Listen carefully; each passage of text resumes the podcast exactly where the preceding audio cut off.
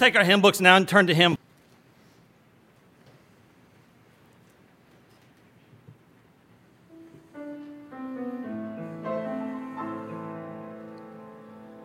Mary, did you know that your baby boy would one day walk on water? Mary, did you know that your baby boy would save our sons and daughters? Did you know that your baby boy has come to make you new? This child that you delivered will soon deliver you. Mary, did you know that your baby boy would give sight to a blind man? Mary, did you know that your baby boy would calm a storm with his hand? Did you know that your baby boy has walked where angels trod? When you kiss your little baby, you kiss the face of God. Mary, did you know? The blind will see, the deaf will hear, and the dead will live again. The lame will leap, the dumb will speak, the praises of the Lamb. Mary, did you know that your baby boy is Lord of all creation? Mary, did you know that your baby boy would one day rule the nation? Did you know that your baby boy is heaven's perfect Lamb? This sleeping child you're holding is the great I am.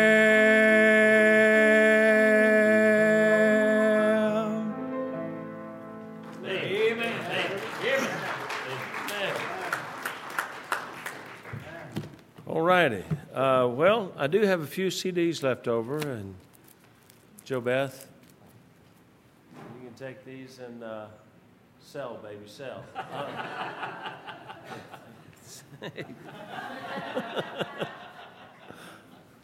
All right. Now, I uh, I want you to go to Luke chapter four. Luke chapter four, we're going to read one verse. Now, we're going to read several verses, but we're just going to read one verse, and then we're going to get into the to the story. But Luke chapter four. Take a second to get into it. This has nothing to do with the sermon, but I got to tell you a story. Would y'all like to have a story tonight? It's Christmas time. Might as well enjoy it. Uh, nineteen eighty-two, long time ago, in a world far, far away. The uh, nineteen eighty-two, we um, January, we packed up and went to a place that we never dreamed we'd go. We went up to Northwest Indiana. Uh, January, bitter, bitter cold like they're facing up there right now, except worse. Uh, matter of fact, the weekend that we got there, uh, I think the first weekend we were there, it was nineteen below zero. Wind chill factor was like fifty-eight below. The second weekend we were there, it was twenty-six below zero, and the wind chill factor was seventy-six or seventy-eight below. Uh, and coming from Tennessee, that was a shock. And so... Um, Uh, but we were there, and then we, um, and I was fully convinced that I would go to school for one semester. I already had a college degree. I figured, you know, God wanted me to go to school for some unknown reason, and uh, but I would go back up there and to get another, you know, to go back and get uh, some courses. And I figured, you know, one semester of Bible college was purely, surely enough for me, and uh, So we made it through that first semester, and but God showed me that I had to stay, and uh, we did, and we were there and uh, that following year. Well, I was working retail, catching shoplifters, and uh, so retail Christmas time, you just don't get off. And so uh, I was going to get Christmas Day off. That was it. Well, that was going to be the first Christmas ever that I'd not been home for Christmas.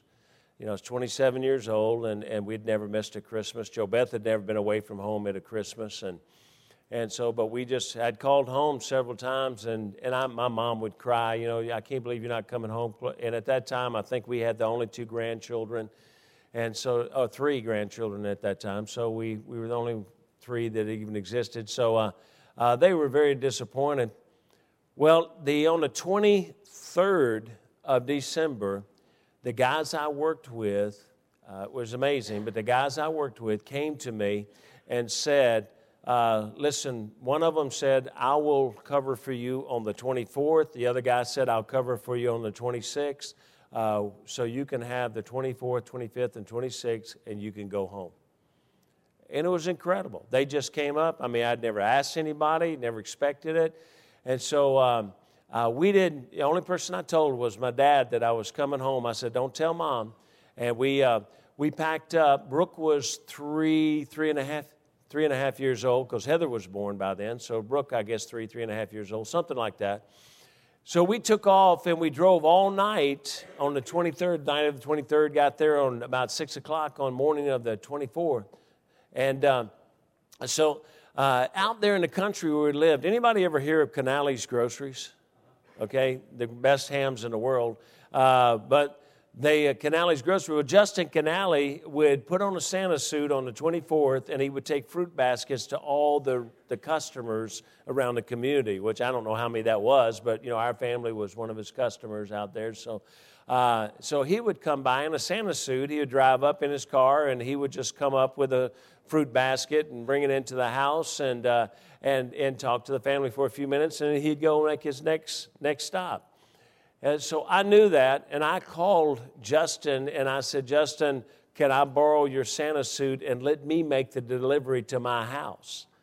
And so I did. I put on the Santa suit. I got the fruit basket. I got Justin's car, and I drove out down to our house, and uh, you know, country home is a big old long driveway, and I went down to the house and and um, got there and went to the door and. And knocked on the door, and, and uh, then comes my mom in her house coat and her curlers or whatever, and she comes to the door, and she just says, oh, Justin, come on in, because Justin would always come in. Well, I couldn't come in because somehow she had found out it was me, or she'd start to realize that I'm about one hundred pounds lighter than Justin.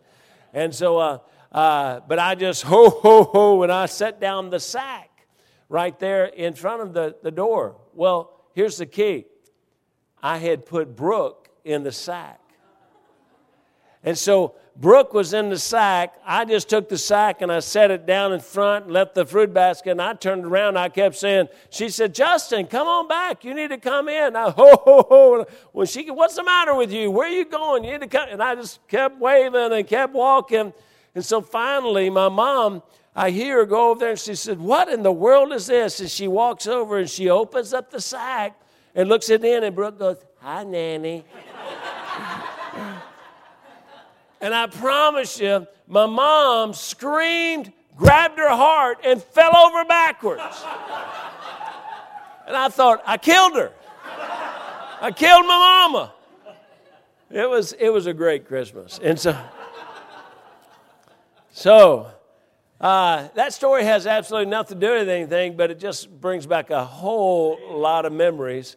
Uh, because I think a lot of part of Christmas is about the family, and it's it's about the enjoyment, and and man, oh man, I miss those days of of getting there, if it was for just really just for a couple of days, just to be able to sit by that fire and crack nuts and uh, and and just sit there for hours and and just by that old fireplace and eat those nuts and wait for all the baked goods to come out of the kitchen. Amen. It was an incredible thing. So uh, now, I don't know how I'm going to get into this message, but I'm going to get into it. But I wanted to tell you that, and probably somewhere maybe next week or between this week, I'll have more of them, I guarantee it, uh, because we used to pull all kinds of tricks on our children at Christmas. And so I can tell you about a few more, but I won't do it right now.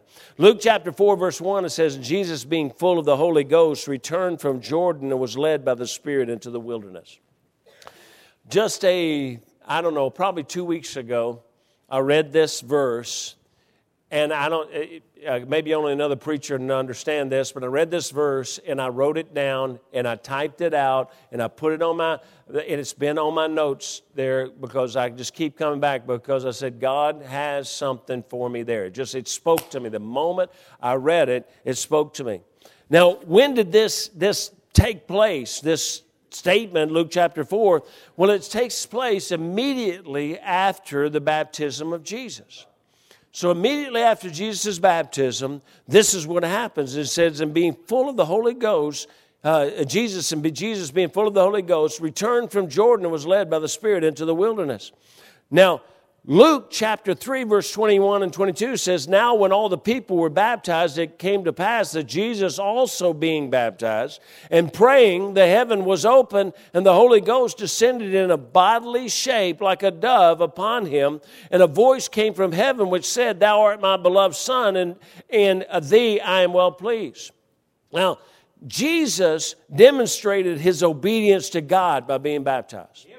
Now, he was demonstrating to us what we're supposed to do.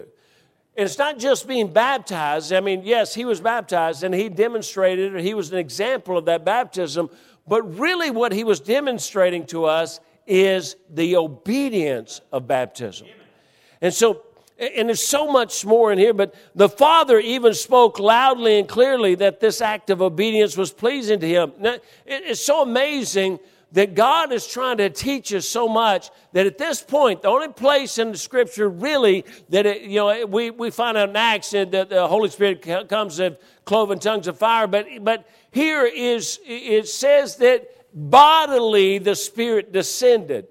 What, what is happening here is God wants us to see something. He wants us to see this obedience of Christ. He wants us to also see the Holy Spirit will descend. And he also says, I'm even going to speak so everybody hears.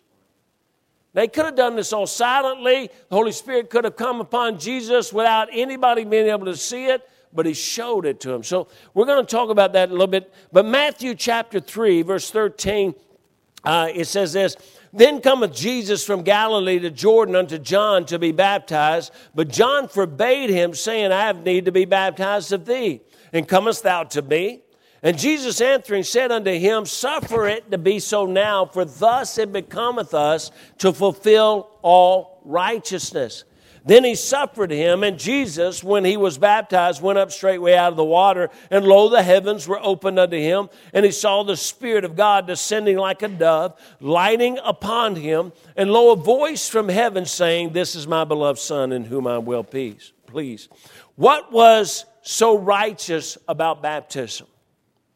It says, it becometh us to fulfill all righteousness. What was so righteous about baptism? It was not the baptism, I don't believe, uh, when he said this. It becometh us to fulfill all righteousness. It wasn't simply the baptism. It was the submission and obedience to the command and will of God. You see, it went far past this, this, the water in the baptism. It was this uh, submission and obedience to the will of God. A righteous act is an obedient act. But it is not, listen to this now, and, and virtually everybody in here knows this, but a righteous act is an obedient act, but it's not an act of salvation. Now, Titus three, chapter uh, three through six says, for we ourselves also were sometimes foolish, disobedient, deceived, serving divers lusts and pleasures, living in malice and envy, hateful and hating one another. But after that, the kindness and love of God, our Savior, toward man appeared. Think about that statement now. But after that, the kindness and love of God, our Savior, toward man appeared, not by works of righteousness which we have done, but according to his mercy he saved us by the washing of regeneration and renewing of the Holy Ghost, which he shed on us abundantly through Jesus Christ our Savior, So let's make it very clear. There's, there's a couple of things in here that are, that are very important. But one of them is, of course, that it's not by works of righteousness. Uh, salvation doesn't come through works of righteousness, uh, which we have done, but according to His mercy. And it, it, this will help you sometime where you're dealing with maybe Church of Christ or something where baptismal regeneration is, is essential. You can understand that it says not by works of righteousness, and they'll say baptism is not a righteous act. And I'll tell them, oh, excuse me, Jesus said it fulfilled all righteousness. You know, if it fulfilled all righteousness, must be a pretty important righteous act. So, as we said this morning, the kindness, but here's what's amazing. The kindness and love of God, our Savior, toward man appeared. That's what the manger is all about. He appeared to us. He came in the flesh in that manger. Clearly, a righteous act, an act of obedience, does not bring the product of salvation. So what is the result of obedience? This is what we're talking about tonight, and and, and uh, uh, hopefully you'll, you'll be able to stay with me. But the answer tonight is simple but pro- profoundly important to our Christian lives. But listen, it's clearly a righteous act, an act of obedience does not bring the product of salvation. So what is the result of obedience to God? The answer tonight, as I said, it's it's simple but profound. The answer could and should change our Christian lives. The answer is found in our original text verse. You see, immediately upon the obedience of God, the obedience to God, there's a filling of the Spirit of God. Now, I want you to understand, there are some that will even teach, you know, you don't get the Spirit of God until you're baptized. I don't think that's the teaching that's being taught here. Because it's not specifically talking about baptism, it's talking about obedience. It's talking about obedience. This obedience that God's talking about here is not a show or a display of obedience, but rather it is a humble, sincere obedience. Jesus, the Son of God, God incarnate, perfection, filled with the Spirit of God, yields to being baptized by man. You say, well, I, well, you saw the Spirit descending on Jesus. No, Jesus was filled with the Spirit of God before the Spirit descended. Watch. The Spirit descended bodily so we could see this act of obedience and the result. Jesus. So Philippians two, chapter six through eight says, who being in the form of God, thought it not to be robbery to be equal with God, but made himself of no reputation and took upon him the form of a servant, and was made in the likeness of man. And being found in the fashion as a man, he humbled himself and became obedient unto death, even the death of the cross. It's, it's such an incredible example that Jesus is giving us of humility and obedience. God demonstrates what happens in our lives when we humbly submit to God and to godly leadership. God demonstrates what happens when we yield in true humility to any command, no matter how humbling it may be. You know, Jesus came to a man. This is God incarnate. This is God who humbled himself and came down in the flesh of a man. And he came to another man and he said, you must baptize me. Now, John, understanding who he was, says, no, wait, wait, there's no way. No, if, if anybody baptizes anybody, you ought to baptize me. And Jesus said, no. I come to experience everything that all humanity experiences. I come as an example to all humanity. And look, Jesus came and he said, I humble myself. You baptize me. I humble myself. Jesus will later demonstrate to his disciples this same truth again when he washes their feet. He humbles himself and he gets down and washes the feet of his disciples. And he didn't do it just for a show. He's trying to teach his disciples what true humility really was, what being a servant really was. Now, Is everybody totally confused? You're all looking at me this. Either you're trying to figure out where I'm going, or I'm just making absolutely no sense. No comment. But it really, you know, I always, I tell you about this all the time. Some of the stuff just lights me up. But when I try to explain it, I look in your faces, and you just look at me like, some of you look like, oh, man,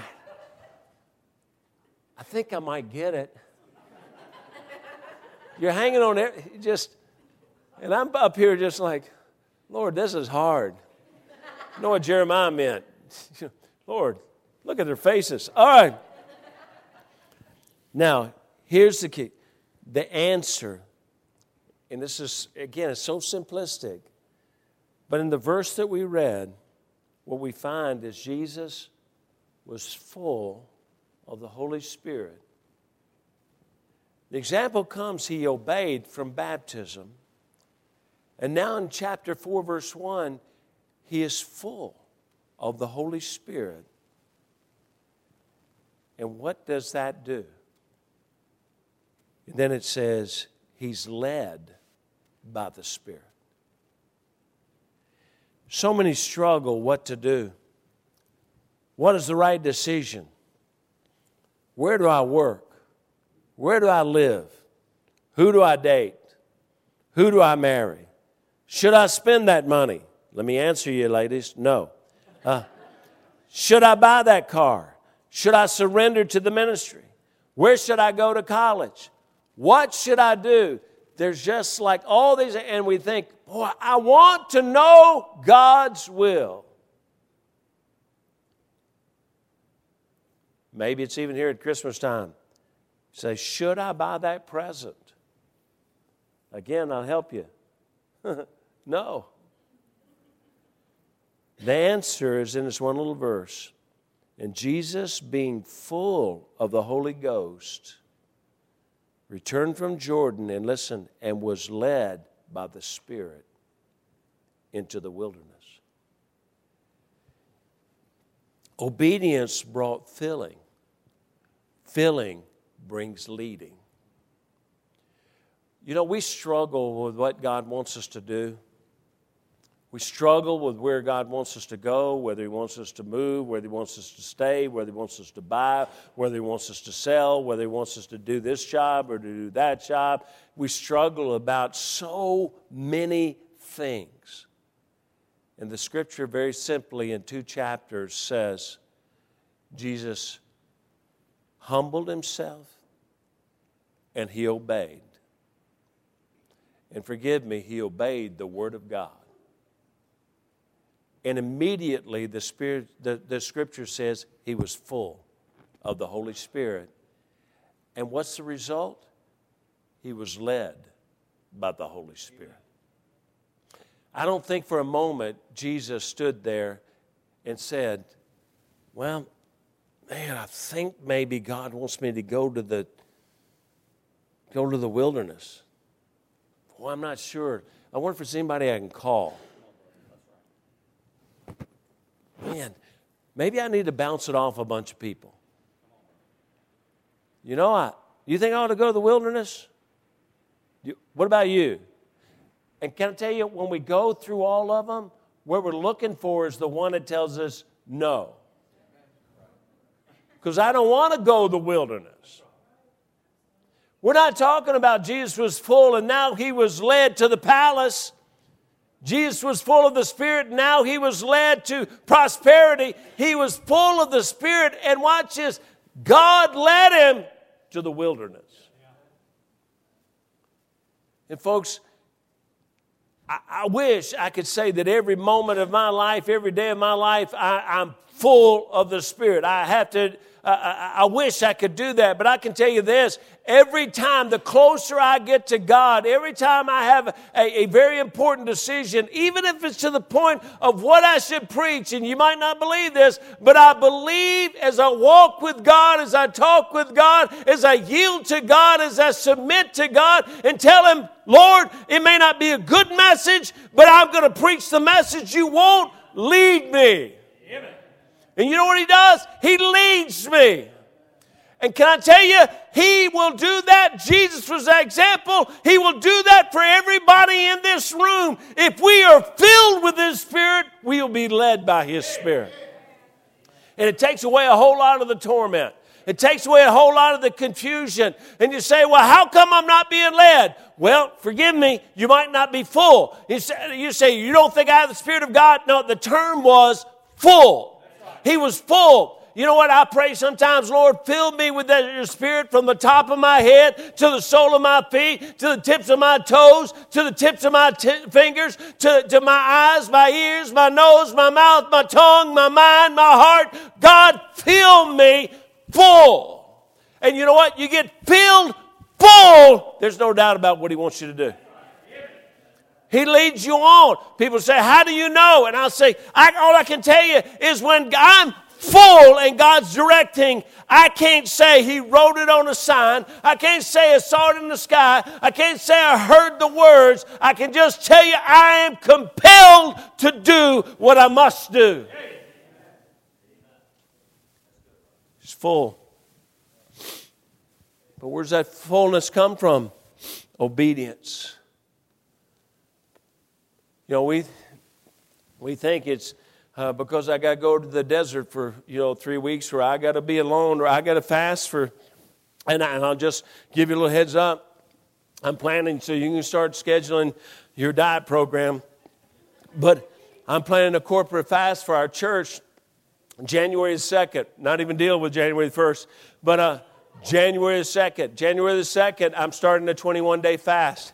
And, and look, I'm not going to ask you to do a twenty-one day fast. I'm not going to ask you to do that. I'm not going to ask you to do a day fast. I'm going to ask you somewhere in that twenty-one days to fast with me. It might be a meal. It might be, and I will talk some more about it before we get there. But I just believe God will do something miraculous in this church in twenty seventeen. If we would just say, dear God, we want to be submitted to you. And folks, let me tell you, nothing will break your will and your pride like fasting. It'll humble us. And God said, if you'll humble and submit, he said, what you are is now, a, the, the more you humble, the more you submit, the more you're empty. And when you're empty, God can fill you. And when you're full, he will now lead you. What is the will of God for my life? I've heard this said so many times. I just don't know what God wants me to do. Okay. Here's, here's what you do. Anybody want to know what you do when you don't know what to do? Okay, let me help you. Here's what you do. Here's what you do when you don't know what to do. Do what you do know what to do. Okay? Do what you do know what to do. I don't know that God wants everybody in here to surrender to the ministry. I don't know that God wants everybody in here to go to Bible college. I don't know that. I was almost, you know, I was twenty-six and a half when God called me. I, that's not normal, I don't think, but that's the way it was. Two kids, one on the way. Didn't know the one was on the way. But, uh, But uh, but but it's okay. I didn't know the rest of them were on the way either. We moved into a, a little one-bedroom apartment. The lady said, "Look, I shouldn't let you rent a one-bedroom apartment with two kids. You got to promise me no more." Okay, and I did, and um, and we ended up with four in that one-bedroom apartment. But but the fact is, is that look. Uh, I don't know what God has for you. I really don't know that. But watch this. There are some things God wants everybody in this room to do. God wants you to be in church because he died for the church. Jesus gave his life for the church. Jesus started the church. God, God wants you to be in church. Now, I, I believe, look, I, I believe that God wants everybody to be a witness for Christ. I believe every human being ought to be a witness for Christ, ought to be a testimony for Christ. I believe everybody in this room, I believe God would be real pleased if you carry tracts in your pocket and tell people about, not because we're trying to build a church, because we need to reach more people for Christ. That's what God left us here to do. And so I believe that's something God wants to do. I think God wants everybody in here to love each other. I think God wants that. Wants that. Now, what? Look, do what you already know God know. Do you know God wants you to do? Do it. That's obedience. And if you will keep doing what you know, and watch this now, watch this. Everybody in here is at different stages. And can I tell you who's growing, who's being filled with the Spirit right now? It's the one when the Spirit of God speaks to your heart about something He's not speaking to anybody else about. He may be speaking to your heart about lying to women from God. He may be speaking to you about what kind of ugly sweater you wear. He may be speaking to you specifically about something. And watch this now. What have you been doing with that as He speaks? You've been coming to church now. Maybe you've been coming to church for years, but I showed up. And maybe the Holy Spirit has spoken to you about something and said, there's something needs to be changed. How, what are you doing with that?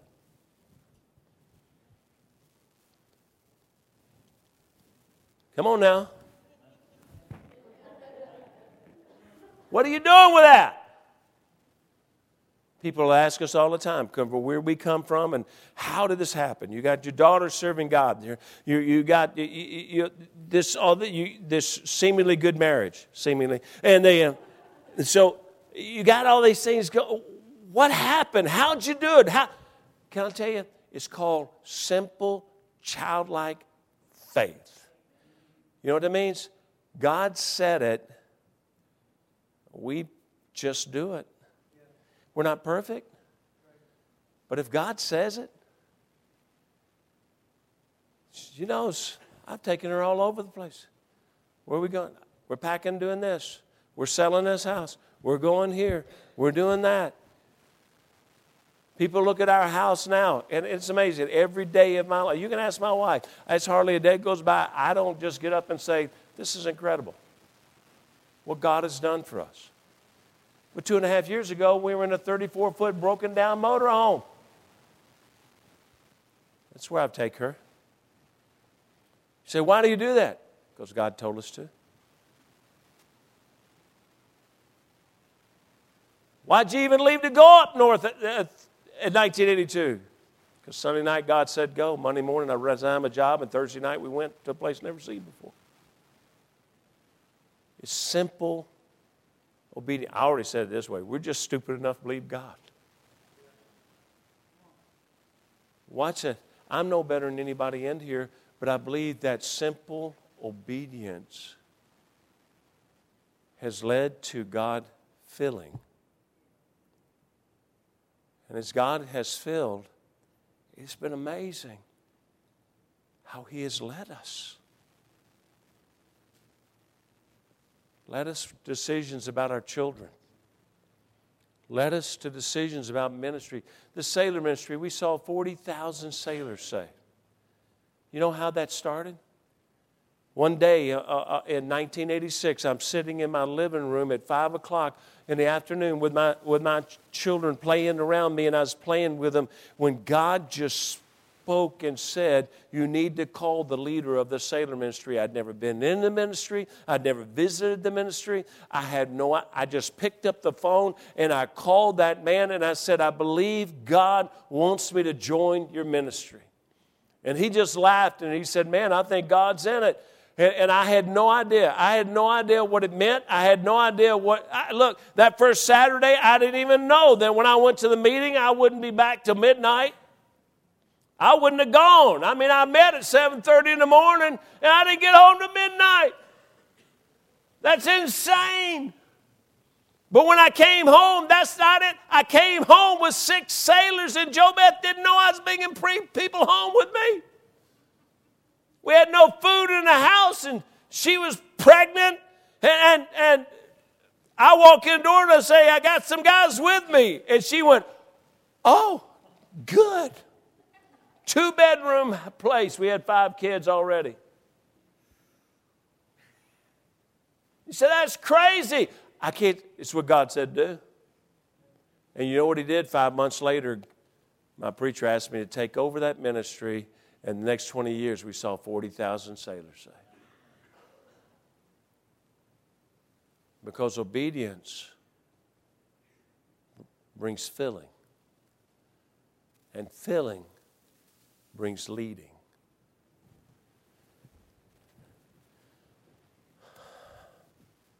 My time's right up. But obey what you do know, and God will lead you to do that which you presently do not know. So I don't know what to do now. Obey what you do know, and God will lead you to do what you don't know. Notice also that when we are led, that does not mean we're all, it's always going to be led into a pleasant or positive place. Jesus was led into the wilderness and was tempted of Satan. But even this was for our good. Jesus will overcome the tempter. John sixteen thirty-three says, "These things have I spoken unto you, that in me you might have peace. In the world you shall have tribulation, but be of good cheer. I've overcome the world." It's only by trials that we learn the truth. It's only by trials that we overcome the tempter. Romans twelve twenty-one says, "Be not overcome of evil, but overcome evil with good." Through the trials, we learn to overcome the evil with the good of the Word of God. You don't, you don't grow until you face adversity. You don't even know who you are until you face adversity. And that's why Jesus came, and he was filled, he was full of the Holy Spirit, and the Holy Spirit led him, and he didn't lead him to prosperity, he led him to the wilderness. And there in the wilderness, he was tempted of Satan, but there in the wilderness, he overcome evil, he overcame evil with good, the good of the Word of God. So, a great gift we could give our Lord this Christmas, and a great gift we could give our family this Christmas, is for us to be a man or a woman or a husband or a wife or a child who is full and led. During this time of year, we want to be full and fed.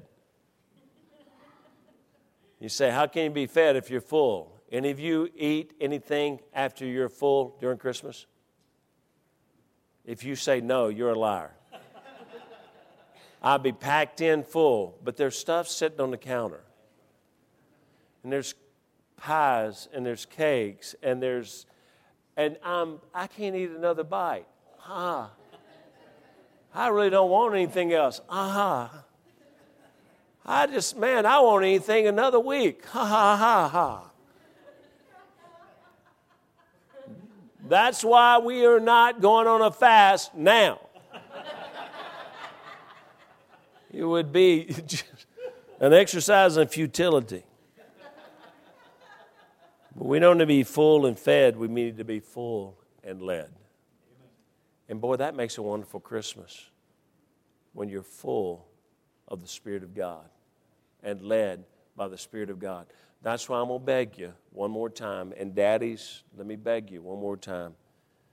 During all the things, mamas, while you're cooking and cleaning and cooking and cleaning and washing and cleaning and cooking, and don't forget Jesus. Don't forget every day to say, Lord, what, what would you have me to do? Because if I obey, I can be full. And if I'm full, I can be led. And that's really what we want. I can remember a Christmas about five years ago. I'd gotten pretty intense about my walk, nightly walk, and and all the families there playing games, and, and I stayed pretty late to about midnight, and they were still playing games, and, and it was cold, and they were all up with us for Christmas, and I went and put on my walking gear for up there. That's a snowsuit. And I put it all on, and I walked out the door. And about an hour and fifteen minutes later, I came back in that door. They were still playing games.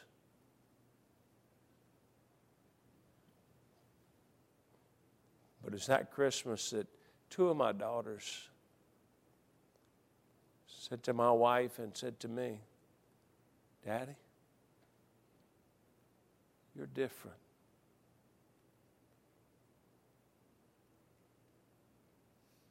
Something's different. And for years of my life, I allowed family to sometimes cause me to, you know, you feel guilty walking away from them. So I'd found, I allowed myself to do less during the very time that I needed to be seeking God. And I used to say, boy, a sad thing, that was just five years ago.